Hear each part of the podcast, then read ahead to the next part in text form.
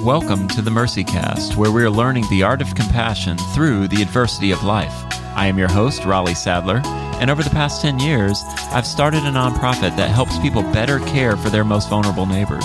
Along the way, I've met a lot of friends who are on a similar journey, each of us learning new things about ourselves and each other with the more adversity that we face.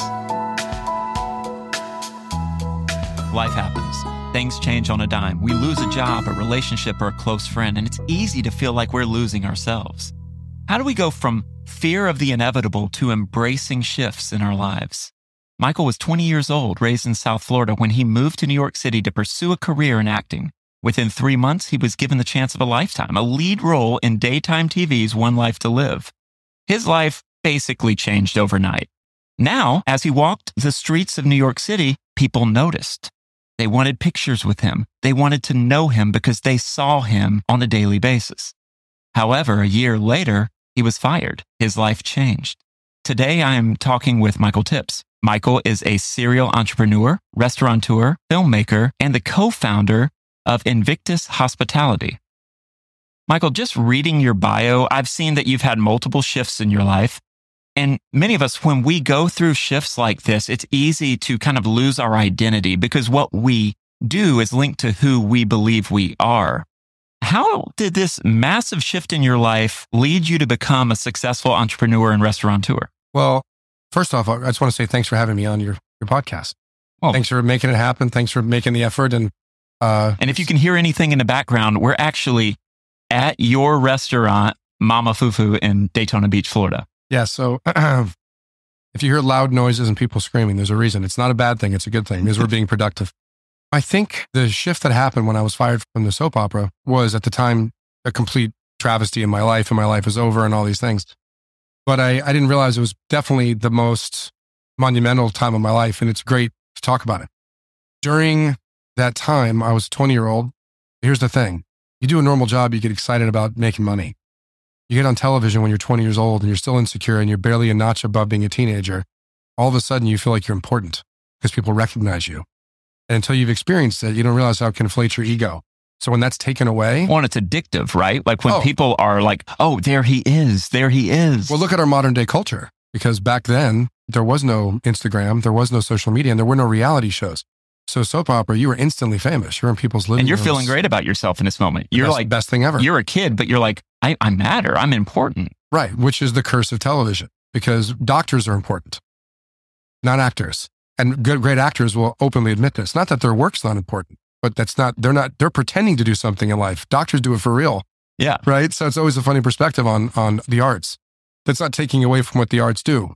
Right. So no, entertainment matters. It is important. It helps us escape some everyday realities. But it's not as tangible as some of these other things that you've sure. listed. Right. Sure. I always talk about this and talk about relevance, right? Right. When your grandmother, God forbid, has something happen and has to rush to the E R, you're not going, oh man, I wonder if Denzel's going to win the Academy Award tonight. Like, you're right, not. Right, right, right. right. So my, my bigger point is, is that during that time of my life, when that was taken away, and when I say taken away, I don't mean that in a victim-like sense. I got myself fired. And that's part of the reason I really want to talk to you about it, because I feel like nobody talks about that stuff. You got yourself fired. Absolutely. All right. Give me some background here. Yeah. So, you know, what ends up happening is you, I think I had a lot of raw talent as an actor, but talent doesn't mean anything. Hard work does. And the show, I'll get into later. I mean, it really helped me discover the fact that I didn't have a great work ethic. And I thought I did, but I did not. I was relying on resting on my laurels, and I had great talent. I had ability to talk, as you can see. But the truth is, is that when I got on the show, I worked my butt off. And I worked really hard because I wasn't good. I was talented, but I wasn't good. And I worked really hard. And once I got on the show and I went from making a few hundred dollars a week being broke to making five, ten thousand dollars a week, I was rich in my mind. And that's a lot of money. Yeah. But I mean, but in the acting world, it's, it's still like drive-through money, right? So I was like, oh man, this is incredible. I stopped working hard. I started getting an ego. I got used to people asking me for my autograph, which is crazy. Now you'd laugh and go, you weren't a soap opera. You weren't like an A-list actor. But at the time, that was a big deal. So it definitely got to my head, and I started having meetings with my executive producer. And now in the T V world, that's just the boss. Right. And I was just like, well, I'm still really happy with this writing. This isn't who you guys wrote the character to be when you hired me. Like, I'm complaining, and I'm nobody. I'm nobody. I'm not even doing good acting work at this point, but I'm complaining about the writers they're hiring. Right now I'm twenty, twenty years old, and I have no idea what I'm doing. And I remember, his name was Gary, I'll leave his last name out of it, being very gracious, very nice executive producer, not going, who do you think you are? And just going, okay, well, we'll do our best to address it. Two weeks later, I'm gone. And it shocked my world. I don't think about it. Everybody gets fired from that one great job when they're twenty, young twenties, whatever. But it's never public. It's never on the cover of a magazine. And you know, I had to read stuff about myself like Michael Tipps can't act his way out of a paper bag. Mm. So when you're twenty and you're like, wow, everything flipped. So all of a sudden the people, I wasn't a jerk to people, don't get me wrong. But there were times as I was a typical twenty-year-old arrogant kid. And some of the people who I left, when I left the restaurant business, as I booked the show, I was very quick to leave it. And I said goodbyes to the people that were closest, but probably not the goodbyes I should have said to everybody. And that bit me in the butt because later when I needed to get that ten dollars an hour host job, they were all booked up and they didn't need anyone, but I used to be that guy on television. And that was a lot of humble pie. So to to go from going, hey, I'm making ten grand a week to being truly broke and not being able to get a job was uh, about as life-altering as it gets. And you mentioned this shift. It wasn't just a shift in occupation. It was as if you are beginning to shift because you go from this place of being arrogant, being immature. Would you agree with that? You oh, were totally. immature. And yeah. then now you're actually having to see yourself. You're having to see yourself as other people interpret you, but you're also having to ask yourself, well, is this valid? Is this true? Is this critique that I got accurate? And when you're asking yourself mm-hmm. these questions, what were the answers that were coming up as you're actually facing this reality? Well, I want to preface this by saying this takes years of self-analysis. And I don't just mean therapy. It's not about that, but just having situations to reflect upon in your life. Because if a twenty-year-old could immediately come up with this hypothesis about why they do things, then, you know, everybody would be the Buddha. You know, so through those next couple of years of struggling and learning the value of a dollar, I think that over time, the struggle was what made me realize how much I had lost, like how easy I had it on the soap opera. Just literally had to learn my lines every day, take work with an acting coach, not go out at night as much, and just really be disciplined. And that's what I realized I didn't have, was discipline. So I'm a big believer that I've learned from that is you choose your humility, your life chooses it for you. So during that time, I learned a lot about that I was lazy. I never thought of myself as a lazy person because people liked me. So therefore I must not be lazy, but I was very lazy. I was undisciplined. And if I had been disciplined and not been lazy, I would have been on the show for years, I believe. Well, and it's interesting because I feel like a lot of us, we want comfort over everything else. We want to feel comfortable. We want to feel good. And we want to feel like we have everything together. I would classify myself as a recovering perfectionist. I think now I am going into the world of imperfection and I kind of like it, you know, rather than viewing everything qualitatively, I'm viewing things in a binary way of, did I do it or did I not do it? And if I keep doing it and getting it done, I will improve, but it's always very easy to view it from this qualitative thing of, well, I could have done this better, I could have done this better. And that ultimately for me would always end up in paralysis. I got there, I think, because I failed gloriously a few times and probably way more than a few, but you know, you fail and then you're like, well, I don't want to fail again. I don't want to fail again. And then it's very easy just to think through like, well, I'm, am I doing this to grow and be better? Or I'm, I doing this to get to a point where I'm just comfortable and happy. Mm. And you're in this situation, you're resting on your laurels, as you said, and you're kind of just really just, you're working hard, but then you got to a place and you're like, okay, I can coast. And I think that's a temptation for a lot of us. We want to coast. We want to be comfortable. But what would you say to those who are really thinking through, is comfortability the goal or is growth the goal? I think for me, looking back, I would what I would say in that same scenario is, I think growth is good, and I think that's what the that that's what the answer is, right, for the go-getter. But growth is also this ambiguous idea of something better than is. So I think you have to have a very small micro goal. You got to have a specific goal because without the specificity, you get unspecific results. As an example, here's the question: if I had to go back in time, I like doing this exercise. If I could go back in time right now and have coffee with my twenty-year-old self, what would I say? I think that always gives you an idea. Also go and visit your future self if you can. But if I went back in time right now and I sat in, sat in front of twenty-year-old Michael, I would say, hey, listen, I want you to decide what you really want and how bad do you want this? Because if you're saying you want to be an actor, you really want to do this, then the work itself is the reward. And you're avoiding the work. You want the result of people liking you, called fame. You want attention. You want to feel special. That's got nothing to do with the profession of being an actor. So if you think that you're going to become a successful actor by hanging out, and not doing the work, you're delusional, which is why most people move to L A and leave a year later. And now they're, you know, ironically, in, the, in today's world, how it translates is people don't actually have to go be actors. They can just take a picture of their ham sandwich and, you know, them and their face, and everyone gives them attention. And it releases that dopamine of attention and self-love that we all need. Another conversation. But, but that's ultimately what happened to me as a kid. I think I felt what a lot of kids are going through on social media right now. I just had it in a different way. Well, and as you describe this meeting with yourself twenty plus years younger, you're coming to this meeting from the perspective of you are a self-aware adult, an adult who's growing in self-awareness. When you were first in this role, you weren't self-aware. No, you're in survival mode. Right. Right. But now as you go back and you're looking at where you were when you were in your twenties, you're able to look at it and say, okay, as a self-aware person, I'm looking at this and saying, okay, now I know why I was doing this. I was in survival mode. I was trying to have fame. I wasn't finding my reward in the work. And I think that's an interesting idea, finding your reward in the work. What do you mean by that? So finding the reward in the work is, the work itself is the gift. Because think about this. People say, oh, when you love what you do, it's not work. And that's essentially the same thing. So when you're working on something and the money is great, you're working on something and the money is not great, but your passion level is the same and your attention to detail and jumping out of bed to do it is the same, then you're winning in the game of life. That's what they say. There's so many C E Os out there who hate their lives, but they're making six hundred grand a year and have no issues. Yeah, but they're not happy. Yeah, and they feel trapped by what they do. Right. So exactly. So to me, the the, the work is the reward. It has to boil down to, I'm loving what I'm doing, right? But if you're not, then I clearly wasn't. So this leads to the next thing. I feel like this is one of the reasons, like I have a two and a half year old now. I constantly think about the idea of college and the idea of education and all these things systematically before people even know who they are and what they want to do. They're deciding their, the, the fate of their lives at eighteen. So, you know, I, I'd say ninety percent of my friends who have a degree don't use it. Right? right. So no one looks at that stat though. They look at it like, well, you got to go to college if you want to do something. So I get it for a tool or a service or something you need a certain, you know, educational fundamental to do. Understood, like a doctor. But outside of that, the idea of finding yourself through college, I always say college, I went to college for six months. It taught me one thing. It taught me to think inside of a box. That's it.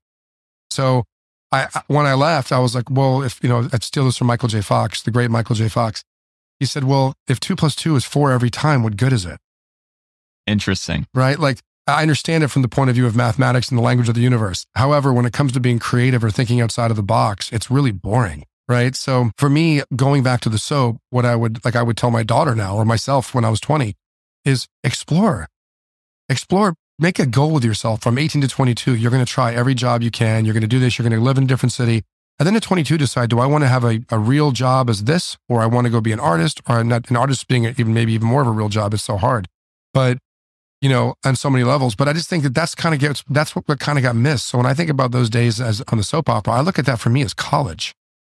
I got to learn about a real business requiring services that go both ways, right? Not just one way. And attention, learning who I was through this job, losing it, humility, school of hard knocks, and would New York break me? And it didn't. And I stayed, and two years later, I got a job offer back at the same hotel that I worked at before I got the soap. And guess what? After that, I never took it for granted the rest of my life. No, see, that's incredible because like as you're describing basically your school of hard knocks and you're talking about how you really started to learn who you were, what you should appreciate, really the value of the work that you were doing. I think that's interesting because I feel like a lot of people who go into college, they don't know who they are. And now they have to make these pivotal life decisions and determine what they're going to do the rest of their lives. And judging by your career, that's not how it shook out for you. You've no. done multiple things. You've done very different things. And each thing has been a shift. And so as you're talking about it, you had to accept in that moment that you lost the job, that it was on you. But then you get this job at the restaurant that you had left. Tell me more about that, because you went from being kind of on cloud nine as mm-hmm. a soap opera star to now you're working in a restaurant. And that's a very big pivot.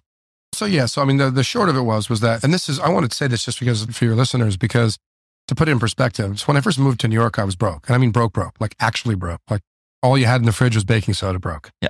And I didn't, I didn't have money for my parents, right? So, um, you know, the first thing I did was I got a job at the Tribeca Grand Hotel. It was nice. A boutique hotel in New York. It opened in two thousand. At that point, it was the hottest bar in the world, not just in New York City. And I got to be a bar back there. And it changed my understanding of everything, hospitality, the people I work with, all the guys that were older than their thirties who were Shakespearean actors who were bartending, and they were incredible bartenders. And my whole life lit up. And then I booked a soap and they helped me. A lot of those guys helped me, like Audition, and they're all Purchase, SUNY Purchase guys and Juilliard Tisch guys. So I was getting some great education from those dudes. But when I booked the soap, I stayed close to those guys, but I would go by the hotel every day after the studio because that felt like home. When I got fired from the soap, I didn't get my job back at the hotel because one of the managers there just didn't like me. And I'm sure he didn't like me for his own reasons. And maybe I was a little punk. I don't know. But I know that I really missed that job. And from that point on, the next two years, I pivoted from like, I was working five jobs and, you know, at one time. I was working six days a week and I was barely getting by.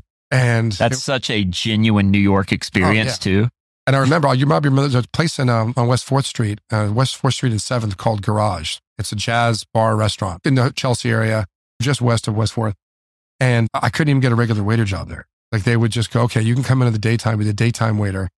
We'll pay you twenty bucks, you know, cash, and give you a meal. And you might get one table of dinner service. I'm like, okay, I'm making like twenty-five bucks a day. You know, taking the L train back to Williamsburg before it was popular. Yeah, yeah, you know? yeah, yeah. But the point is, I was I was so broke and so miserable that when I walked back to the Tribeca Grand, and the director there said, "Michael, didn't you used to work here?" And I said, "Yeah, yeah, I did." You know, I just in my mind I'd written it off already. But it'd been two years since a year and a half since the soap, two years. And he said, "Do you want to come back to work?" And I was like, he was the creative director, and I was like, "Yeah," trying to play it cool, like I didn't care. I got my job back, not my job back, but a new title there. Started working, doing great stuff behind the bar there again, and I'd never been more paranoid of how much value I brought. That was the difference. So I saw the fundamental shift in my life from the two years earlier where I was like, now I would leave work and go, did I make sure all my all my I's were dotted, all my T's were crossed? Did I help somebody else out? Did I check with people to make sure I'm good to go? I did not want to lose that job. But I also became hyper aware of what value do I bring versus just the time that I'm here. Well, and tell me more about that. How do you become hyper aware of your value that you bring to a certain occupation? What a great question. When I, I, I talk about that all the time when I speak now, and I think it starts with the need to be valuable. And what do you mean by that, the need to be valuable? Well, everyone says ambition means different things, right? Ambition means, oh, I have to go out and be successful and make money. No, ambition also means I have the need to make an impact. So you cannot make, if, you, if you're going to have value, how do you quantify value? Well, right? I, I think it's interesting because one of the main points of this podcast is learning the art of compassion through the adversity of life and learning how we impact others. And so I don't want it to be lost on our listeners that you went from kind of focusing on you to now you're actually thinking about value and you're like, how do I impact others? Mm-hmm. It wasn't about, it wasn't all about you anymore. No, yeah. And I think that's the main focus. If you focus, that's the work is in the reward, because if you focus on the people that are around you and how do you make them great, you rise yourself up with them in the process. And I know that sounds very Tony Robbins. Right. It's not that, it's, but it's the truth. Like if, if you're really focused on yourself narcissistically and how you succeed, you, that doesn't mean you're not going to make a ton of money. You probably will. But so what? There's a hole in the earth with everyone's name on it. So, you know, wow. and, and you can't take it all with you. So it, can you make an impact? And I think when you do that, but here's the thing, before I even get off on that, I, I feel like at times you have to, you have to be able to look yourself in the mirror and go, I'm not who I thought I was. Mm. Right. And and that sounds very like, well, what do you mean? Are you lying to yourself? Yeah. I think we're all lying to ourselves a little bit. And I think the more authentic we can be with ourselves, we can be more authentic with others. So when I had to look myself in the hard mirror of life, it was, you say you're this guy, you're the spiritual dude, you want to be an actor, you care about other people, you're doing all these things, but you're not doing the work and you're showing up like a half-ass. How do those go together? So I had to look myself in the mirror and go, you don't have a work ethic. And you think you do. And you think that you you deserve to have these things. When you don't, you have to earn them. Yeah, right? You had to face yourself before you could really face other mm-hmm. people. Absolutely. And then once you do that, facing other people is easy. It's just so easy. Well, and I think a lot of us, we fear looking at ourselves. We fear what is the answer going to be when it's revealed. We fear critique because does that mean I'm a terrible person? Does that mean I'm not enough? Does that mean I don't matter? And the truth is, no, it doesn't mean that. But when we see ourselves and we accept reality and we're like, yeah, I, I I do phone it in in this area of my life. And and I'm not trying to grow in this area. And I have I have a struggle here that I'm probably going to struggle with for a little while. Until we really own where we are, we can't change. Sure. And so you're owning this situation. You're owning being fired and you're saying, okay, now I'm going to move forward. Well, yeah. And I think, look, I mean, for what it's worth, it took me a few years to do that. Right, so. right. It's not something that like we can do overnight, but I think for me, it just took me a while to get to a point where I'm like, I want to change. Well, here's the thing. I think you know, we talked, you and I have talked about this in the past, is decision-making and pivoting and adversity. So here's the thing. One of the best lessons I got out of that, life lessons versus self-awareness and self-growth, was it taught me how to adapt. And I've learned now that as I've gotten older and speaking to people and opening businesses and advising other people on their businesses, which is way more pressure than doing your own. People always think it's the opposite, but when you tell somebody else how to spend their money or they might lose their home, if you have any integrity, that's a lot of pressure, especially when they're paying you. So the one thing that I would say is making decisions seems to be one of the things in our society that people really struggle with. They really struggle with it. So when you look at certain leaders in the world, and I'll leave them nameless for now because I don't want to bring up politics on your show, because I think it I think it, it goes on any side of politics. It's not about one particular group or uh, ideology, is that half the crowd just follows the person who says, this is the way it is. Right. And where does that come from? Their ability to decide and follow through. And people follow them. They call them leaders, you know, or they can, or they call them world leaders. Right. But I found out that a lot of people, when you start, you know, opening businesses and running management companies and things like that, you start realizing that a lot of people are terrified to make a decision. And the reason why is because you're terrified of being wrong and getting fired. And what it really boils down to is, for myself, just making decisions is very easy for me at this point in my life. And it only comes from the supreme confidence I have in my ability to adapt if I'm wrong, not because I'm right. Well, and there's also an objective record in your life of sure. You've made a bunch of decisions. So you know, even if it goes sideways, you're going to adapt, you're going to figure it out, and you're going to keep going. Yeah. And I think that's really all it boils down to, is letting go of the idea that you have to be right. Well, you know, we mentioned you at twenty and like this college age persona where you're trying to figure out, what are you going to be doing for the rest of your life? And I'm sure you thought you were going to be in acting for a very long time before that shift happened. And it's interesting because I think part of the reason of struggling with decisions is we put this undue pressure on ourselves of we have to have the right decision. It has to be perfect and it's going to impact the rest of our lives. We can't just look at it as, all right, I'm going to make a decision. And if it's a bad one, I'll probably figure that out pretty quickly and be able to adjust. But you're saying it's not about right or wrong. It's about adapting. Mm-hmm. And so when we're adapting to a new shift or a new situation, what advice would you give us as we're kind of dealing with the growing pains of adapting? The advice that I would give is to be excited about the journey of adaptation. Hmm. There's nothing not exciting about it. When you don't know what's going to happen next, life's very exciting. When I think about adaptation, I think about Mister Toad's Wild Ride, right? At Disney World, like, you think you're going to hit a wall and then you don't, and you move out and you do this and you do that. One thing is not as boring and it sure ain't sad. So when you're adapting to something, you're in the moment, you're figuring out what's happening and you're growing. Like you grow through adaptation, that's evolution. So when you're in those decisions and those moments and you're wrong and you have to adjust again, your whole process of thinking is different and you learn how to think through things. So be excited about the adventure of adaptation.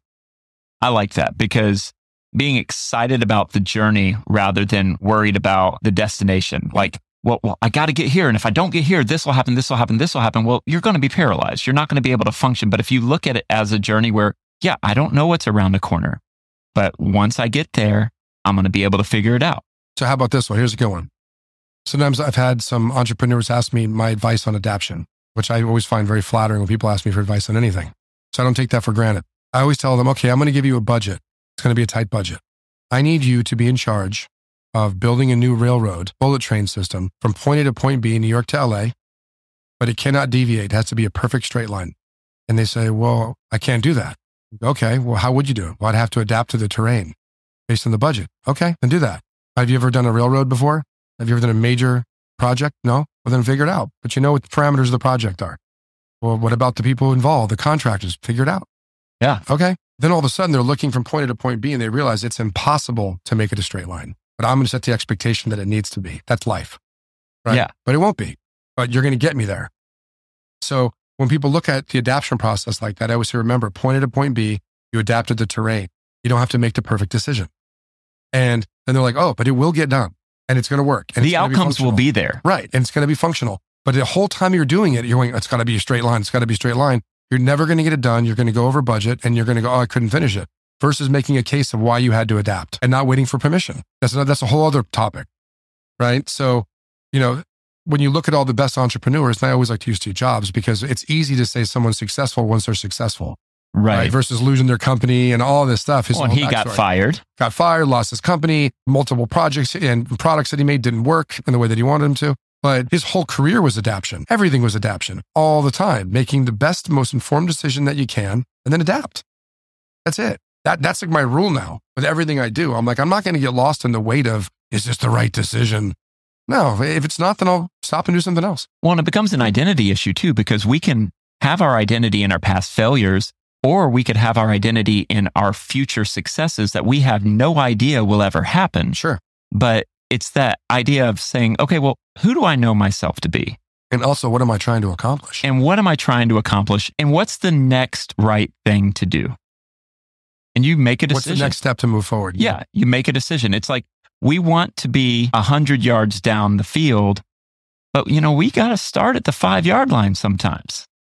You know, to use a, a mm-hmm. football analogy, sure. like you might have really terrible field position. That doesn't lessen the responsibility to move forward.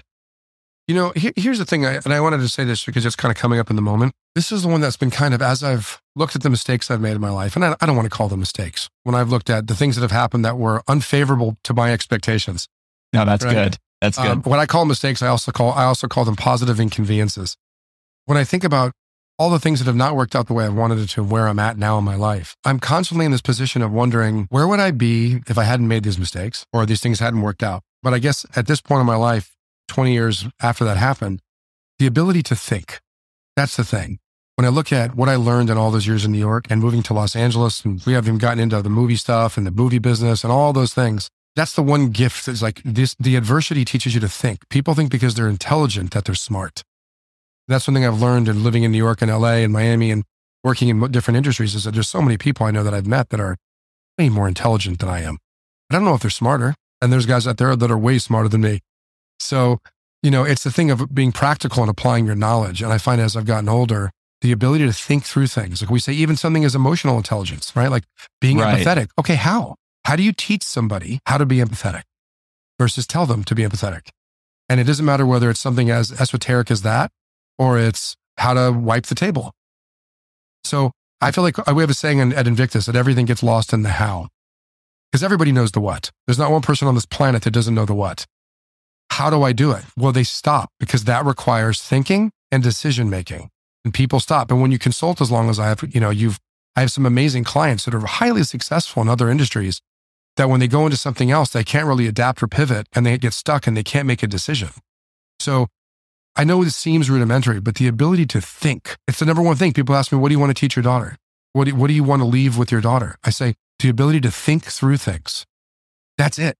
That's my job as a parent, is to teach her to think through a scenario before it happens. Well, and you're also taking this idea of, a lot of us are kind of, we're lost in the idea of something. We love the idea of something, but not the reality of yeah, it. We're all, we're all, we're all victims of our own self-indulgence in that way, sure. And you say, you know, everything gets lost in the how. So that's the application. That's the, what does this look like in real time? And for a lot of us, we love the perfect life scenario that we've oh, painted the, in our the, head. The Instagram life. Yeah, we yeah. want that. We want that. We want the filters. We want everything to be perfect. But you know what? Life is not perfect. Life's messy. Life's difficult. How do you take a hard look at the how? Because everyone wants the perfection. Everyone wants the idea, but it's in the application that I think we really find what we're made of. Sure. So this is the how, this is the thinking part. Yeah. Right. So how do you adapt that? So for me, it's very simple. It's break things down into simple steps. A good example would be this. So you know, me and my business partner were thinking one year, what's the best thing we could give as a tool when we're doing Bar and Restaurant Expo in Vegas? Like, what could we give the people who sign up for our seminars? You know, this year was awesome. I had a thousand people sign up for my sessions. And I felt so flattered that that many people were spending that much time with me to hear me blabber on, right? But I thought, what tool could we give them? What thing could we give them? Whether it's a hat or a notebook or all the stuff you get at conferences. And I thought, you know, well, I could give them as a notepad with an action plan on it. Some people call it a decision tree. But I realized that I sit down with people who are like just badasses in business and way smarter than me, right? But I sit down and these rudimentary fundamental things were like, oh, but how, what's the next step? Let's create an action plan. It's very simple. What is the task? Who is doing it? When is it done by? and who's accountable for it. Uh, it's so simple. That's all it is. It's it, it's an action, an expectation, and who's responsible, and a deliverable. And you do twenty of them, and a week you're like, wow, we got so much done in our project. That's the how. That's the thinking part is, how do I break everything down into steps, even down to being empathetic? Something as simple as walking through a venue, and a venue like a, bus, a restaurant, and seeing people eat. Like, I'll give you, I, I, I uh, digress. How do you teach a server at a restaurant how to become aware of their guests? I mean, pretty difficult until you say, here's a game for you. It's called Beat the Guest. And they say, what do you mean? No, not beat them up, right. right? But sit and sit in their perspective as you're serving their table and think, what are they going to think of next that they might need? That automatically puts you in their perspective of where they're at their dining experience. So if they think of it before you do it, you lose. And now you have an awareness that wasn't there before through an exercise. And I can also see your idea of the work as the reward playing out here too. You're saying, okay, right. let's plan this out. Fun. Let's let's look at this as the goal and not success or great reviews, but let's actually have a good, solid product that we can give to make the world a better place. Well, here's the thing. First of all, I think some people, I think half the world would accuse you of saying you're an idealist, and maybe that's even cheesy. The other half would say that's how it's meant to be. Here's the part, and I would call myself out before other entrepreneurs or restaurateurs. Do you really care about the guest experience, or do you care about your reviews? Mm. That's the difference. Do you really care about the impact you're making when they when they're here, and they, wh- how they feel, and what you're providing them on an on an impact level of hospitality and service, or is it that you care about what they say about your restaurant? Only you can know, because if you really want to make an impact, the results are there. That's the work. Well, and the who are you doing it for question matters, right? If we are focused on impact, yeah, you might get some messy reviews at first, but then things will improve because you're doing this with your customer in view. You're doing this for them, kind of in their place and saying, okay, we, we need to do this, not because of my reputation.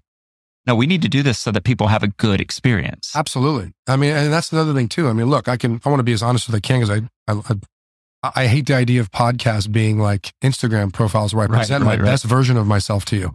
And no one gets anything out of that. So I'll give you an example. I moved to Daytona eight months ago from Los Angeles to oversee this property that we own because I wanted to reach its potential.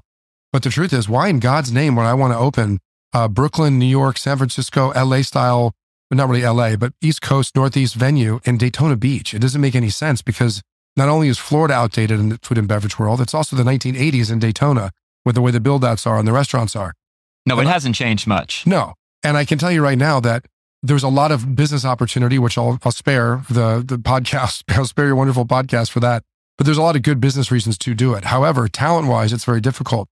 And even though I have an amazing company around me, trust me, I've like the Lone Ranger. And I feel like what I'm doing here is trying to make an impact on the social level of giving people the right training, showing them that we care about our employees, you know, implementing the right standards. And it is taking more out of me than a lot of things ever have. But I'm seeing the impact, and the restaurant becomes like a vehicle for social change. And it's weird to see it, the the connection that the employees have here um, with how they feel, because they feel like they're structured and they feel cared for and they have a voice.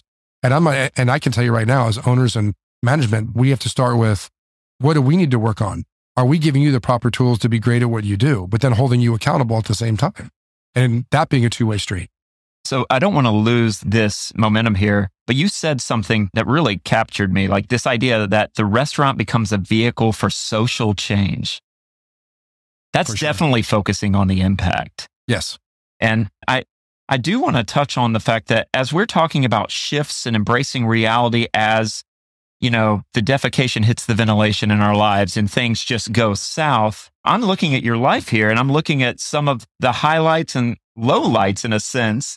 And yeah, you were an actor, then you were working in a restaurant, you've been a filmmaker, you've been on the show Bar Rescue, you've done a lot of different things. And a lot of us, we like to be one-trick ponies, but I'm looking at this and I'm like, you've done multiple things. How did you discover that you could do that? Necessity is the mother of invention. Right, right, right. You know, I mean, really, it, it's... And it's I, that adapting piece, right? Well, like, yeah, and I, people always ask me, they're like, well, you know, do you ever, I think the people, friends of mine who have said, hey, I really want to be more entrepreneurial, but I'm afraid of being broke. And I said, oh, I'm afraid of being bored. Yeah. That's my deep fear. And so your motivation is way different. So you're sure. not, it's not survival as much as thriving. Yeah. And I also, you want to thrive regardless yeah. of whether you have money or not. Right. And I think that's part of it too, is you have to be willing to, when you say I've done all these things, it comes with a price. It comes without the price of certainty. So when I'm doing documentaries in Los Angeles, I'm trying to get projects funded. I'm doing all this work that other people are getting paid to do. People want to be entrepreneurs, but they don't want to do the work it takes to be one without getting the paycheck first. That makes you an employee, not an, an entrepreneur. So I learned a lot about hustling in L A, where I had to, I was in the daytime, I'm, you know, there were, there was a project, I was documentary I was working on that involved a lot of the eighty-four Olympic boxing team. And I'm out having lunch with Evander Holyfield and Henry Tillman, to drop some amazing names. Those are great men. And got really close with them, talked about their teams in the eighties and going to the Olympic trials. And guess what? I'm I'm paying for dinners, but I'm bartending at night, you know, and I'm broke, but I'm an entrepreneur and I'm making movies and I'm doing all these things. Like, and I'm, you know, I'm in L A, so I'm not telling anyone, anyone I'm bartending. That's not what you do, you know, with producers.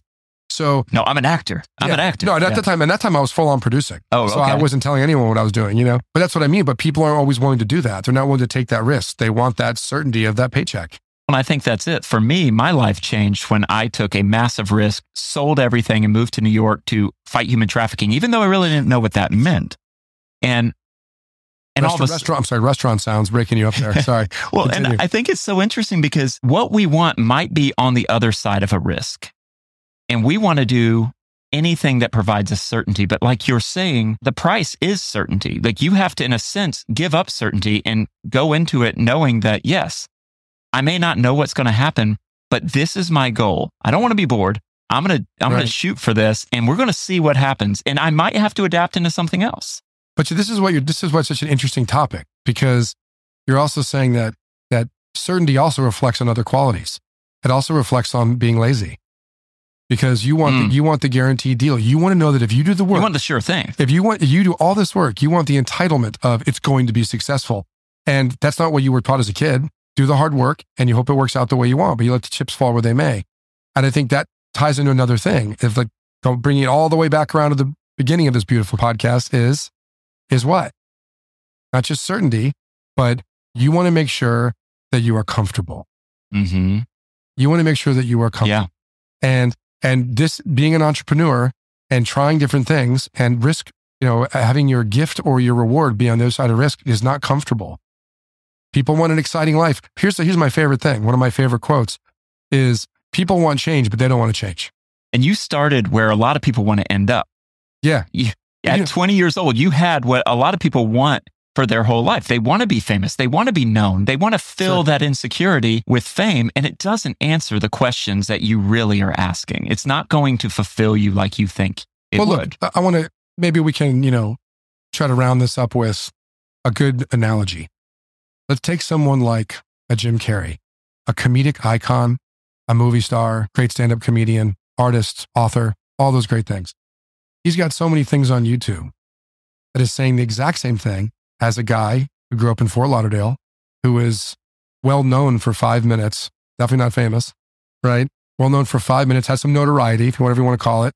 And yet here I am saying the exact same thing he's saying, that becoming rich and famous, which I was not, right? I had a taste of it. He, right. It's his life saying that is not the answer. No. That will not fulfill you. Right. It will not, if it gives you all the money and all the cars and all the fame, it's not going to do anything. So there's two ends of the spectrum, right? A guy who got into soap opera and got fired, and a guy who, who's been up for awards and is a movie icon saying the exact same thing. So there's a message there. It's not just based on scale. No, and I love how throughout this conversation, you've talked about how the focus should really be on the struggle over time rather than resting on your laurels. It's not about comfortability. It's about growth. And to figure out how we're growing, you're thinking about micro goals. You're thinking about specific and measurable goals. And as you're doing that, the work becomes the reward. You know, it's not about fame as much as self-awareness. And impact. Yeah, and impact. The work itself is the gift. I love how you said that. And even with making decisions as you're doing the work, it's not about right or wrong as much as it is about adapting. And yes, disruptions come. There are going to be things that shake us up, but that ultimately can lead us to finding out how good at this are we? And right. is this what I'm supposed to do? Or is this what I want to do? And I think this idea of, is this what I want to do might even be better, because I love how you talked about your motivation not being fame or money, but you just didn't want to be bored. That was your drive. And I think when that is our drive, we're going to see what we're made of. And as you pivoted into the restaurant industry, you're seeing this restaurant not as just a way to make your name great, but as a way to change the community, as a way to bring value, as a way to ultimately see people's lives change for the better just by interacting with your food, your product. And but so, oh, bring the, bringing this back, just maybe if you want to end things on this note, the one thing I would say is the irony of all this is twenty, twenty, twenty-five years ago when I started at the Tribeca Grand and I got my big break on T V. In my life now, I look back at it and think, I got my break at the Tribeca Grand. There it is. There it is. And what you thought was your break wasn't. Correct. Because I, I felt a sense of camaraderie. New York kicked my butt in the best way possible. Right. And I never got arrogant at the hotel. I got arrogant when I got on T V. So if you were to give us three things for us to think about as we end our time here, what would you tell our listeners who are really thinking through, how do I make the right decision, or how do I adapt to this shift that's happened in my life? I got to think about this one. Three things. Mm-hmm. First thing would be to go back in time and ask yourself ten years ago how you would handle it. Mm-hmm. So you mm-hmm. can instantly feel your own growth. Oh, that's really good. You can see that objective record. Right. That's important to give yourself confidence before you adapt. And then go have lunch with your future self and talk about the scenario and sit. And that future self has to be all the things that you imagine that you want. Sit and have a conversation and ask your future self, what should I do here in my adaptation? And the third thing would be to look in the mirror and remember, no matter what happens, you're going to be with you the rest of your life, regardless of who's in your life at that moment, and to be true to yourself. And when you do that, you can be great for other people. So connecting with your past self, your future self, and then looking yourself in the mirror and saying, all right, I'm going to be with me from here on out. So how can I live with that? How can I thrive? How can I enjoy me? You'll tell a friend who's going through a hard time that you love them, but you don't tell yourself that. No. And I feel like the things we say to ourselves, if we said them to our friends, we wouldn't have any friends. Oh, one hundred percent. So at this point in my life, I'm mature enough to know that I have to look in the mirror when things are rough and say, hey, I love you. Just keep punching. And that is the perfect note to end on. Michael, thank you so much for joining me today. This is a, my favorite podcast I've ever done. And just make sure you don't tell Brian Duffy that. Famous chef Brian Duffy. Thank you. Thanks. If you are interested in more conversations like this one, buy my book, Vulnerable Rethinking Human Trafficking. If you want bonus episodes, as well as a plethora of other resources, become a paid member at L M P G dot org for ten dollars a month. You will get access to our bonus podcast, More Mercy, where we dive deeper. Also, don't forget to hit that subscribe button and leave MercyCast a five-star review. We want to hear from you, so you can email us at info at mercycast dot com. Till next time, have mercy on yourselves and each other.